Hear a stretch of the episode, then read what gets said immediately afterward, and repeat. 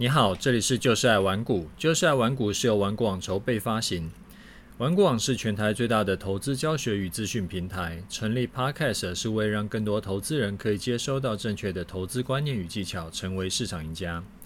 我是楚狂人。大盘啊，在涨了四千点以后，已经出现周线连三 K，连三根黑 K 了。这时候呢，市场上就很多人在猜嘛。说之后到底是休息之后再往上冲，还是要续跌？因为如果涨多啊，回档我们来计算跌幅的话，随便算跌个三分之一不过分，那就也一千多点了。现在才跌五百多点，还有一半的跌幅在等着。但是市场上呢，有一批人他根本不关心之后啊会再跌一千点，还是会涨一千点，因为对他们来说其实都是一样。这批人做的就是多空双向的期货当冲。期货当冲呢，就是今天进场，今天出场，赚了钱放口袋，留就算赔钱呢，也不会留过夜，所以他不用担心晚上美股会出现什么问题，他可以好好睡觉，可以完全不用管美股，这个是第一个优点。第二个优点呢，就是不因为市场啊不是涨就是跌嘛，所以只要你能够。诶，买低卖高，或者是高空低补，对你来说，今年是走多头年还是走空头年，其实都没差。反正任何盘势你都能赚到价差。那期货当冲的好处就是稳，你要一夜致富啊，很难。但是你做得好的话，可以每个月帮自己加薪几万块到十几万块。玩股网的老渔夫团长呢，就是专门在教你期货当冲的。他从二零二零年到今年，连续做了三十几个月的示范单，只有两个月是小赔个几千块，其他三十个月啊都是赚钱的。每个月平均扣掉手续费以后的净获利是四万五千块。老渔夫呢，他曾经是法人的百亿操盘手，他熟知法人的操作手法，然后擅长技术分析，还有呃策略组合。他也曾经获得期权比赛的冠军。这三年多来啊，他的示范单横跨了多头、空头、盘整、急涨急跌，各式各样的盘，总共交易了七八百次，但还是可以几乎每个月都赚钱。这套策略的特点呢、就是非常稳。你想无如果无论多空头，你每个月都能够赚多赚四万五，而且这都扣掉手续费喽。那一年不就多赚五十几万吗？我觉得这还蛮好的。这不是可能发生的事情，而是已经发生三年了。老渔夫的当冲捕鱼四式啊，每天早上九点半以前就可以做完单。如果你是早上没空看盘的人，你也可以做晚上的夜盘，就是八点啊、十点啊到十二点以前，这种都是很多人在操作的的的这个，算是很热络的盘。每次的停损就是二十点，所以说你最多就是赔二十点就收手。这三年多以来啊，从来没有发生过大赔的情况。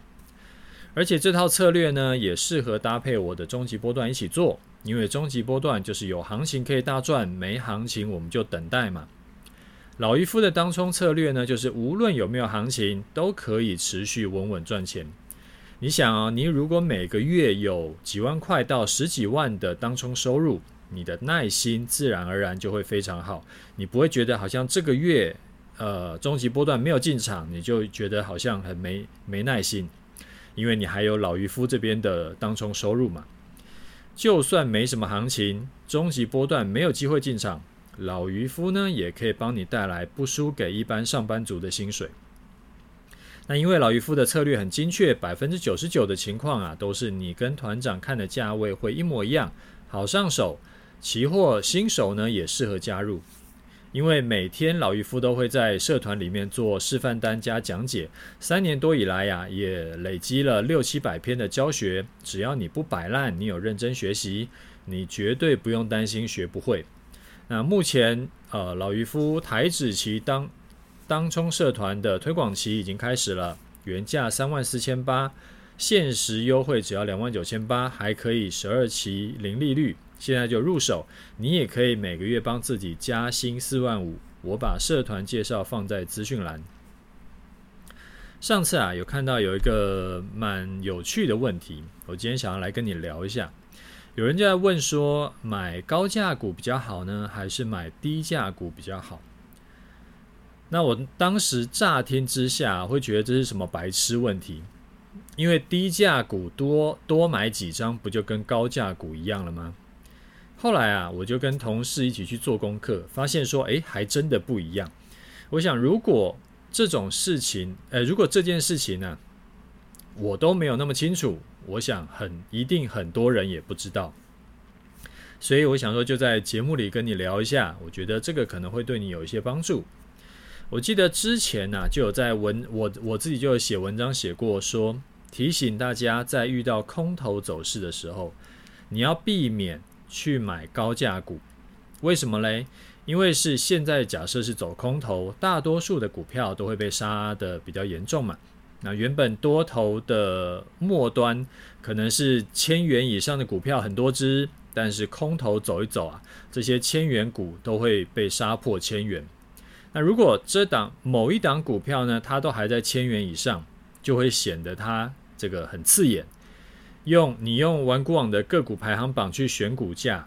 就可以看到说，现在股价从高到低的股票有哪些？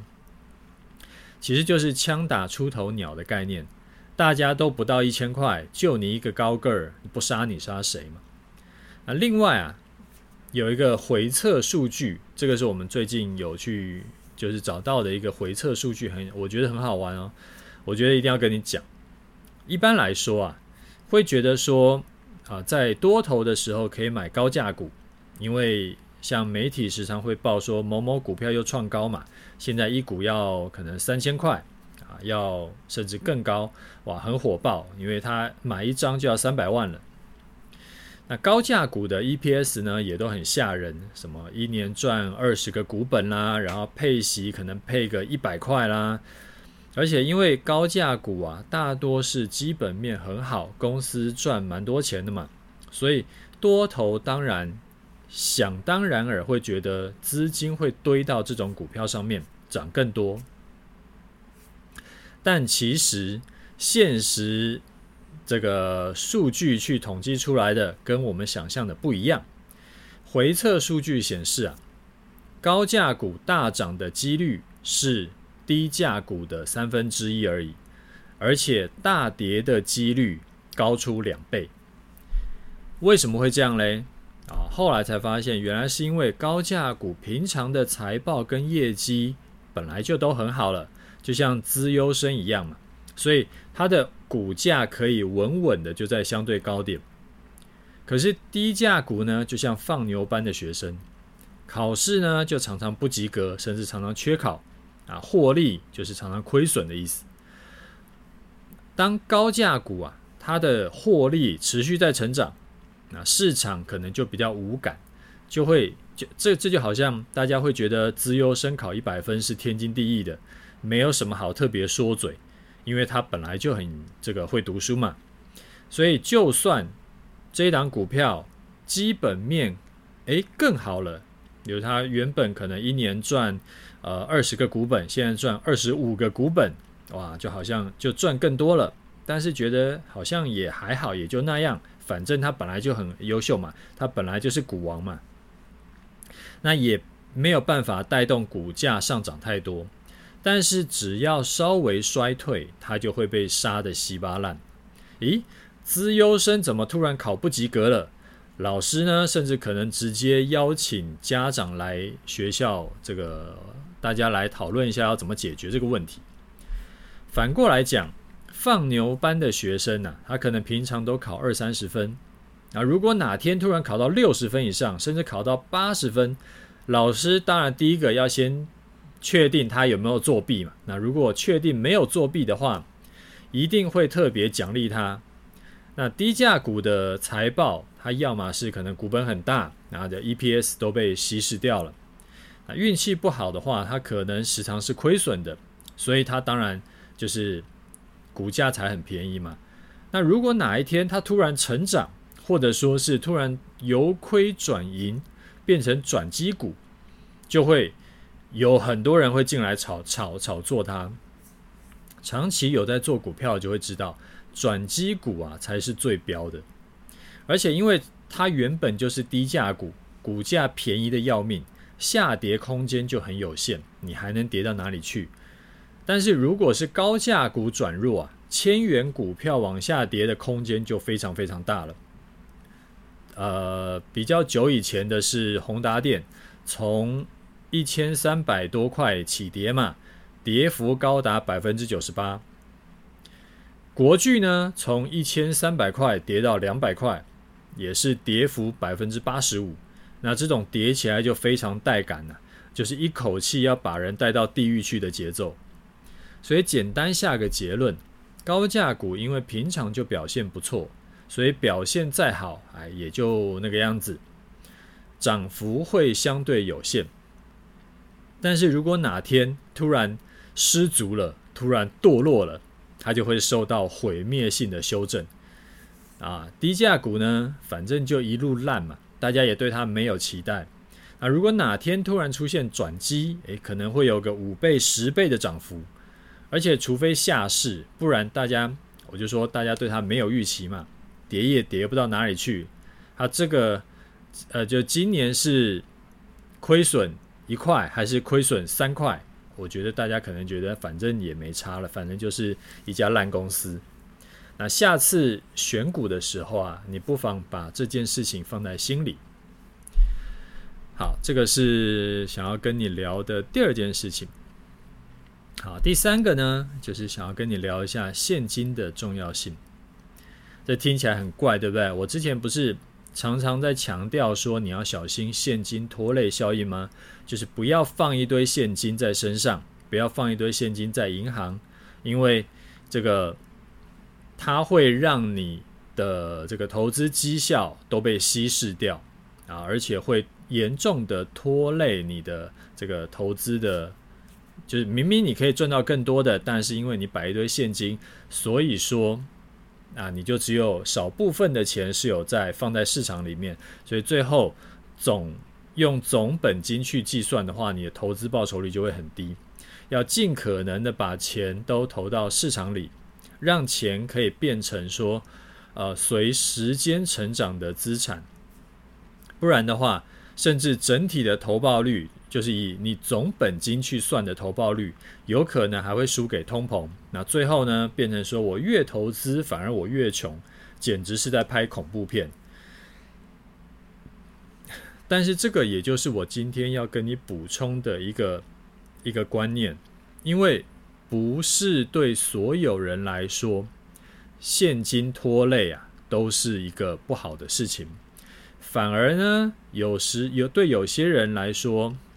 就是一定要保保持这个手上有多少部分的现金，因为这个是他们安全感的来源。因为现金是不会出现亏损的。那这个有些人呢，就是像退休族，因为刚好前阵子有人在问这件事情嘛，那我就想说，那我们今天就来补充一下这个说法。呃，因为现金拖累效应呢、啊。它当然可能拖累你的投资绩效，但是对退休族来说，现金拖累效应的影响就不会有像对中年人或者是对年轻人这么大。甚至啊，呃，有一些退休理财方面的建议是强调手边一定要保有大部分的现金。那这其实并不冲突，因为现金拖累唯一的例外就是啊，退休族。简单来说，退休以后，因为少了工作收入嘛，他就算要回到职场，他的收入也跟之前比会有差，所以说对投资的风险承受度就会比较低。所以像是保本型的商品，什么储蓄险啦、债券啦，就确实是硬需求。投报率低，少赚了没关系啊，就算是现金摆定存，至少它放着是不会亏损的，而且相对起来。通膨啊，对现呃这退休族的影响，一定是比年轻人跟这个中年人要要小很多嘛。因为反正他可能，诶例如说，他可能六十五岁退休，然后他活到九十五岁，然后那中间这三十年，跟对比于年轻人，年轻人可能才二十五岁，那中间一差差了四十年，所以通膨跑四十年，多跑四十年跟少跑四十年，这个会差，就是天差地远的结果。通膨一年反正了不起，就是五趴八趴嘛。投资乱做一通呢，可能赔掉五十趴，那这风险就差太多了。对一般没有持续性收入的退休族来说，就是特别有感。所以，如果啊你还没有退休，你还有薪水收入的时候，你大概存到半年左右的生活费，这个来当做你的紧急备用金。其他的呢，就或之后啦，之后的收入你就。可以尽可能的把钱投入长期成长的资产，或者是一部分是投入相对这个高风险高报酬的这个这个投资。那等你退休以后，现金拖累效应的影响就越来越小嘛，或者说有其他影响更大的事情，到时候你可以再重新调整自己的投资节奏跟配置就好。啊，不管你是人生，你是在人生哪个阶段，每个时期其实都有自己不同的投资优势。你不要想说我太年轻，我太老，我要工作没空，所以你就就是有个理由就不参与市场。那投资其实是一辈子的事情。像很多年轻人就说啊，我反正没钱，我没什么本金，所以我就那个就只是简单去。呃，做一个那个就是存股啦，存个 ETF，然后等到他在忙事业的时候，又说我没有空，我没有空，所以说我就做一个最简单、最最懒人的一个投资就好。然后等到退休了以后，退休以后就说我没有这个亏钱的资格，所以说我就还是把钱存定存就好。这其实。这三个情况，他的这个去做的事情，他他采取的应对措施都是错的，都不应该这样做。但这其实很多人，真的是很高比例的人都会都会这样选择。那诶，所以这些人都需要调整一下。像小朋友，他有很长的时间可以这个可以去去累积资产嘛，然后他也比较扛得住回档。他就比较适合长期累积型的策略，像是你呃帮小朋友，就是小朋友是真的是小朋友，不是说呃二十几岁、三十几岁叫小朋友，就是十岁、十几岁这种叫小朋友，帮小孩去存定期定额存 ETF 就很适合。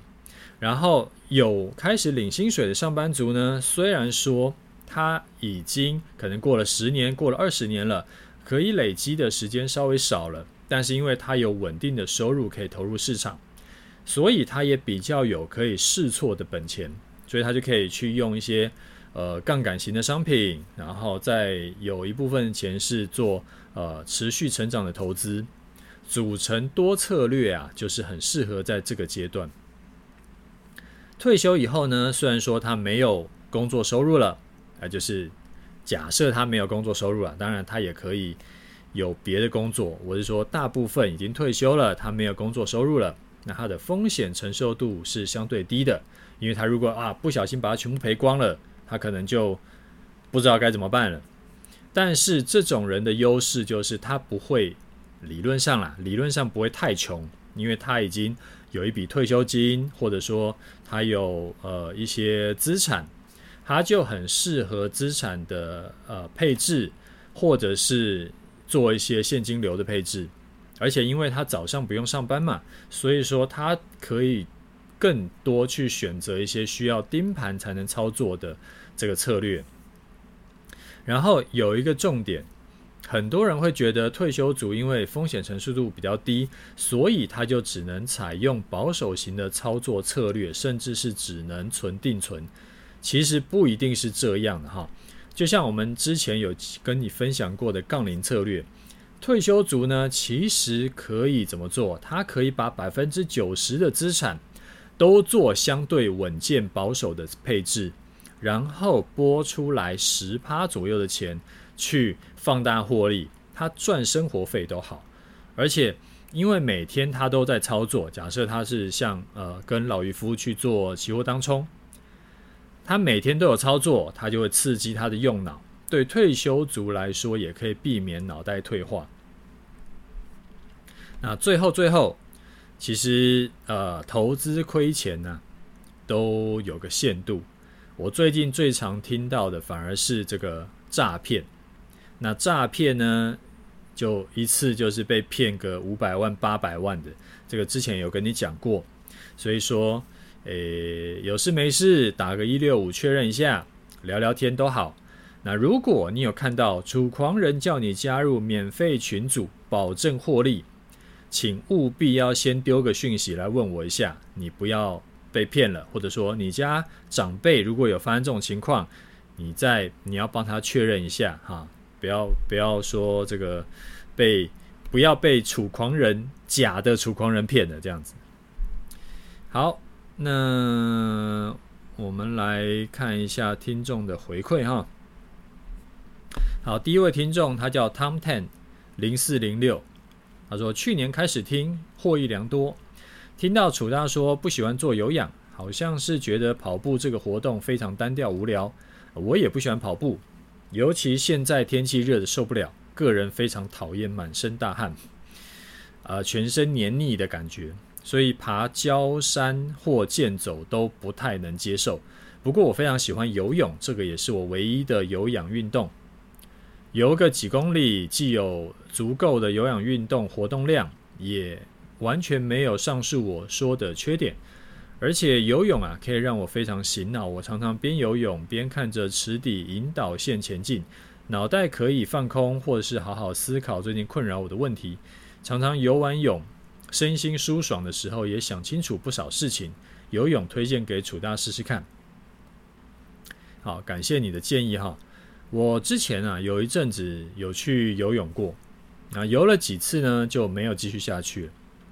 原因是这样，第一个就是我家里附近没有游泳池，所以说呢，我变成我得要开车去游泳池，然后换衣服啦，然后游泳啦，然后再冲澡，再换衣服，再开车回来，这一来一回就给就就会搞很久。那我现在的做法是这样。就是我在家里重训嘛，就是我家里有买了很多很多的的重训器材。那我尽可能呢是去做一些多关节的重训动作，就是啊、例如说深蹲啦、硬举。那深蹲我没有追求要蹲很重，因为我很怕受伤。但是我会不只是蹲，我还会举着哑铃做火箭推，就是我蹲下来。然后，呃，站起来的时候顺顺势把哑铃往上往上推，这样子，这叫火箭推。那这样子的话呢，就同时我的上半身跟下半身同时在运动，那心率就会很快就冲高，所以就会很喘，然后会会喷汗。而像硬举啊，其实也是算全身运动，也会很喘。然后我会再多加入一些跳的动作，例如说深蹲跳、弓箭步跳。波比跳这种，就是同时练腿，同时喘得要死，就会狂喷汗。那像卧推啊，我就比较少练。一来是我在一个人在家里练，我不敢推太重，啊，到时候死在家里。啊，虽然说我是推哑铃啊，然后那个真的不行就往旁边丢，但是往旁边丢，可能如果到时候地板破个洞也不太好。啊，那第二个是因为我老婆说啊。她说：“我不要再练得更大只，因为会看起来很不协调。所以呢，我后来啊就没有再继续吃重量，吃越吃越重这样子。然后我就比较多是用负重，就是背着，就是呃背包啦，或者是呃负重的东西，然后做伏地挺身代替。那五做五十下一组，然后练个五六组这样子，就算是一天的活动。”然后前阵子我有开始做一个伏地挺身的变化型，我觉得还蛮好的，就不只是会练到手臂跟胸，还可以练到肩膀、背跟腿。它跟哎，就是我把这个运动跟正常的伏地挺身交错练，就效果非常好。你可以去搜寻 Mike Tyson Push Up，你就可以找到那个动作。那刚刚讲说，对于脑子会比较清楚啊。我发现啊，呃，之前忘了在哪里看到的，说有一个研究是早早上冲冲澡，早上冲热水澡，就是不是泡澡，是冲澡。那冲澡的话，在那个它就会让你的在。那个算什么？就是干湿分离的那个，就是浴缸，就洗澡的地方啦。洗澡的地方，它整个空间会是一个快速的含氧量会增高，所以说呢，冲澡也会让你的脑子会变得很清楚。然后我自己的经验是我很多的呃，像工作上面的一些想法啦，或者说是投资的一些想法。或有的时候是，呃，就是像讲 podcast 的一些一些一些灵感，它其实很多时候是我在冲澡的时候想到的，所以那个时候就是脑子特别清楚，所以这个也是啊、跟你分享，哎，不是跟你分享，跟大家分享说，我觉得这个可以试试看。好，下一位听众。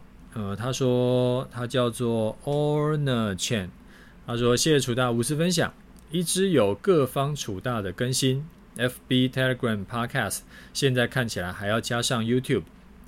那三个问题想要请教楚大，第一个是目前看起来啊，终极投资组合有不错的成绩了，多亏 SMH 跟 VO 大涨，原定。八月要再平衡，现在正考虑依据楚大最近的调整，提前执行再平衡。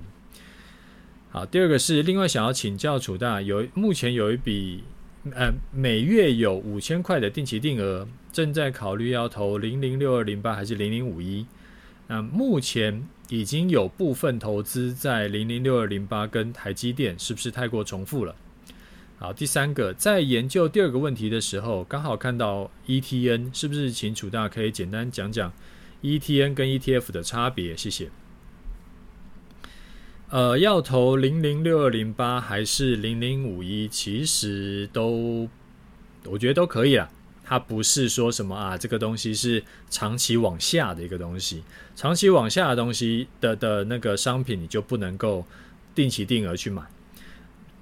那以零零六二零八跟零零五一的情况呢，拉长期来看，就是有时候零零六二零八比较强，有的时候零零五一比较强，所以说我觉得可以都投，没有什么差。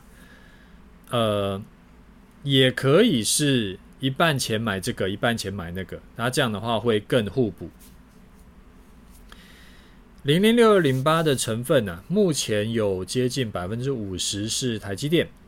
所以，除非你真的是，呃，深爱台积电，就是真的是台积电的这个脑粉，不然呢，其实没有道理你要另外再买台积电，因为你这样子会变成说，假设你一百万的本金，你投了一半到零零六二零八，一半去买台积电，相当于一百万本金里面的七十五万都是买台积电。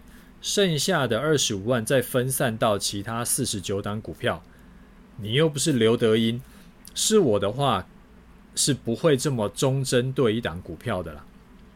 那 ETF 我想大家都知道是什么东西，ETN 我自己没有在做，所以说你可能自己得要 Google 一下。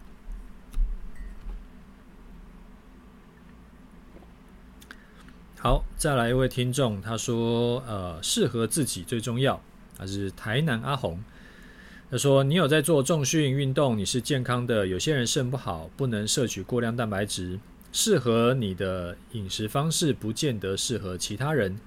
投资也是同理，你是有经验的啊，头脑思考反应能力超过一般人，股票、基金、期货、选择权你都可以做。初学者一般人没有你的经验，没有你的聪明才智，操作速度太快的金融商品很容易当炮灰阵亡。”好，呃，我是赞成你说的啦，适合我的方式不一定适合所有人，然后当然也不可能适合所有人。那基本上没有一个方法是适合所有人的。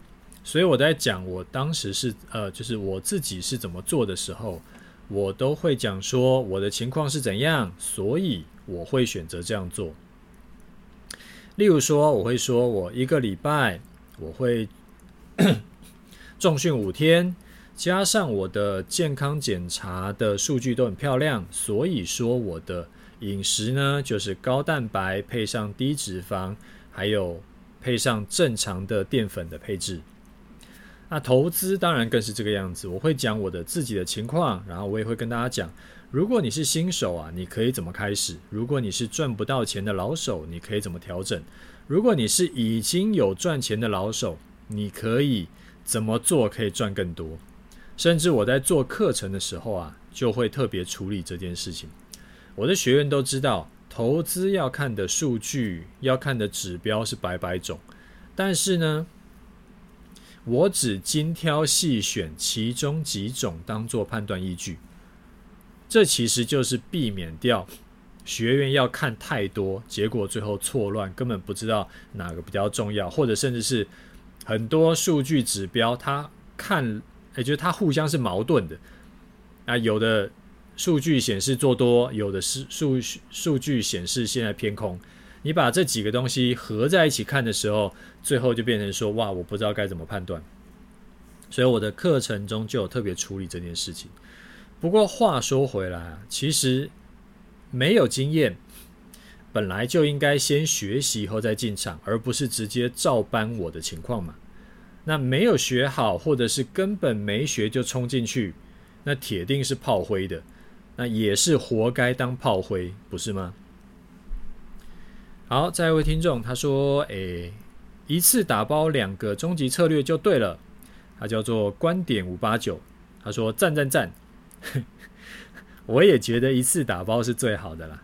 那讲到这个，上周不是我提醒大家说我要准备涨价了吗？那后来呢，就有三百多位新学员加入学习。我觉得这个这些新学员呢、啊、就很不错。就是他们终于想通了，花点小钱投资自己这件事情是最值得的事情，都是聪明人。好，最后我们来看一下盘势哈。上集节目啊，我才说这次多单出场以后，我不预计很快要进场，结果没想到竟然大盘就做了一个 M 头出来，然后大概有几十个人跑来问我说：“楚大，请问现在是不是 M 头要？”进场做空吗？我其实心里有想说，哎呀，我们这个示范单呢、我们先停掉，先休息一阵子，好不好？那最近原因是说，最近呢、这个终极波段的赚钱不算，因为其他我我光是其他的投资就赚了不少钱，所以我想要偷懒休息一下。然后最近又因为呃新弄了 YouTube 嘛。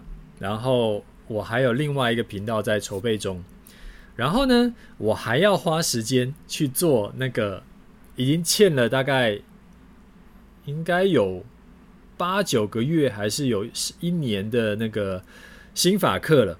那之前也是一直有人在敲碗嘛，那我想说这个一直拖也不是办法，那我想说要要要要弄一下，但是因为想到这一次 M 头的这个情况啊。相对于 W 底，我似乎示范的这个比较少，就是很少是示范 M 头做空的情况。就想说，好吧，那我就趁这次机会可以示范给大家看，遇到这种空方讯号的时候，我会怎么做。所以呢，纠结了半天，最后还是有跟大家讲说，哎，好吧，那我再拿拿个点位进场。那有的时候是这样，就是。我自己，呃，有的时候是示呃就示范单示范单讲的，那我就会做嘛。那如果说是最近，哎，我不想要，就是我想要休息一下，哎，不要 po 示范单了，然后那我自己还是会做单。那也有可能偶尔呢，是我最近想休息，然后那就是没有没有 po 示范单嘛，所以我自己呢，那个终极波段这边我也休息了。因为做示范单这件事啊，它其实是一个是一个很靠别的事情，它是真的会造成我的压力。因为相较于自己做做示范单的压力是大很多很多的。虽然我自己知道过去很多年我们终极波段都是可以赚多赔少，但是盘势未来的盘势怎么走我不知道，我没有办法控制它。如果又出现像前半年那种大盘整或者是喇叭盘的盘，我就很难做到每一笔都赚钱。好了，不是很难了，是根本不可能做到啊，也没有人可以做到每一笔都赚钱。我自己操作周期呢，我会拉长到大概一年来检视。但是做示范单，我没有办法拉一年来检视，因为我很难跟大家说，虽然我这五次都亏损，但是我下半年一两笔就可以赚回来了。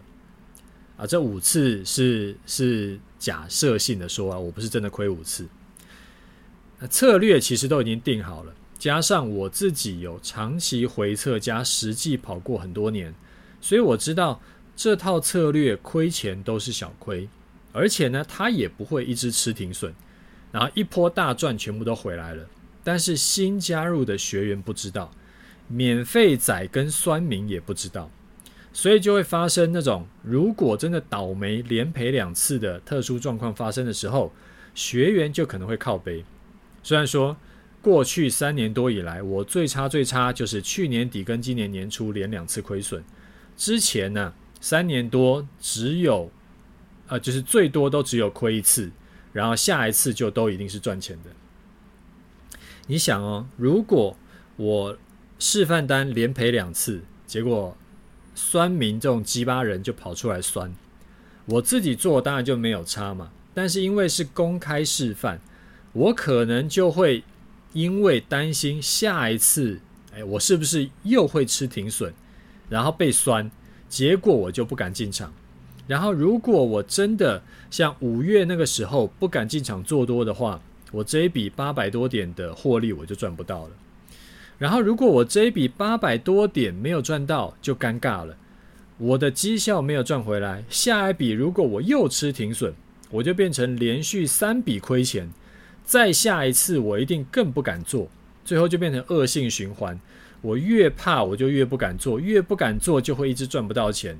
所以大概可能半年、一年后，我就只能宣布隐退了。所以虽然呢、我过去的绩效还不错，但是做示范单真的是压力超大。变成说我没有什么，呃，这个就是表现不好的机会。或者我表现不好，只能够一次，最多最多两次。但是你在市场上待过一阵子的人就知道，这种事情哪有保证的？那我运气不错，刚好这三年多以来，呃，都没有发生过这种状况。最差就是上，就是前两次啦，啊，后来也都有赚回来了。所以反正我就是非常不喜欢做示范单。再延伸讲一下。做示范单呢、其实还有个难处，就是因为是示范嘛。那示范是为了说要跟大家讲，我们只要用课程中教大家的方法去去操作啊，然后你就可以赚多赔少。所以呢，我是要示范照课程的方法就可以赚钱，所以很多进阶技巧都不能用。因为那些进阶技巧呢，很多都是掺一些主观判断的东西，它可能需要你看过好几万张的 K 线图，你才能够判断，你才能够知道应该要这样做。那像这种我就没有办法去要求我的学员也都能做到，所以我就不能在示范单的时候用很多这种方法。主观判断呢，基本上。我很难保证教会我的学员。你像，呃，像画趋势线这个东西就很主观。之前就有学员问我，为什么是这样子画趋势线，而不是那样子画趋势线呢？那我就说，嗯，因为我觉得这样画比较好，那样画比较不好。那为什么这样画比较好呢？我也回答不出来，我就觉得这样比较好。那事实上，最后证明真的是这样比较好。照我这样画，诶，就可以吃到那个单，不会被洗掉。那如果不是这样画，最后就会吃停损，然后没有赚到大笔的。所以我课程里面呢、我会尽可能避免这种内容。我觉得能复制、能执行的才是一个好的课程，而不是显示老师很厉害而已。好，我们说回来，这一次 M 头的颈线我画在一万六千九。是密集成交区，所以我定的空单的这个进场条件呢，就是第一个收盘要跌破一万六千九，第二个隔天中午十二点没有站上一万六千九，我就会进场做空。跌破颈线就是 M 头成立嘛，所以我们进场做空，这是很合理的事情。就好像突破颈线是 W 底成立，我们应该进场做多一样。所以在七月六号跌三百点那一天，我就它就符合我第一个进场的条件。七月七号中午十二点符合我第二个进进场条件，我就在七月七号中午，大盘位于一六七一七的位置，就进场做空。停损呢就设一六九零零，那记得要加滤网，我们的停损一律都是设滤网的。那这边也提醒一下，刚刚。就最近有加入的学员们，你相信我，我从你问我的问题，我就可以看得出来，你是不是有先看过课程，还是你没看完课程就来问？因为有看过跟没看过问的问题会完全不一样。那如果你还没有准备好，我强烈建议你这一次不要进场。你要做什么事呢？第一个，第一步啊。你要先把课程看完嘛？你买了课程，结果不看到底是怎样？这是第一步。第二步呢，就是要把我这三年做的示范单都练习过。在课程介绍页有进这个示范单进场时间跟当时是我是在哪里讲我有进场的那时候的连接，你可以对照着看。那你看了，你懂了我当时为什么要那个时候进出场以后，第三步也是很关键的一步。就是你要把 K 线拉到之前五年，甚至是更久以前，你把右边的走势遮住，然后自己照策略去判断当下能不能进场，然后你自己去统计绩效。第三步很重要哦，因为它是要让你累积信心用的。如果你用策略，然后你没有看我的答案，自己一天天 K 棒去跑过。五年下来，你都能够赚多赔少，你自然而然你会很有信心，你会对策略很有信心。就像我刚刚说的，你遇到连赔两次的时候，你不会因此失去信心，第三次没有就不敢做，结果就少赚八百点。这种情况就不会发生在你身上。其实操作就是这样，有好的策略以外呢，你还要搭配好的执行力。执行力跟信心啊，它是一体两面。没有信心，你一定不会有好的执行力，因为你会做不下去。即使有做呢，也很容易提早下车，你会赚不满整个大波段。所以策略已经给你了，你用我刚刚说的方法去练习执行力跟增强信心，相信我，这个会对你的操作有很大的帮助。你不然像今天早上，诶，开盘没多久就冲高嘛，冲高到一万六千八。那时候涨一百多点，如果你对策略信心不足，你一定就会觉得压力很大，你甚至有可能停损在高点。结果没多久，哎，这个跌了一一百多点下来嘛。后来收盘呢是收在盘下，这件事情就会跟你完全没有关系了。你最后就是明明大家都可以赚到钱的这个的机会。但是因为你信心不足，所以说你被自己吓吓死了，然后你去停损在不应该停损的地方。明明策略没有叫你那个时候要停损，但是因为我觉得太害怕了，所以说我停损在那里。你时常会听到人家讲，操作啊，最后影响的都是心态，其实是差不多的意思。现在有一条确认有效的路，你照着我刚刚说的三个步骤去做。你相信我，你真的会明显感受到有做跟没做有没有做，确实真的是完全不同的。那我们今天节目先讲到这里，OK，好，就这样，拜拜。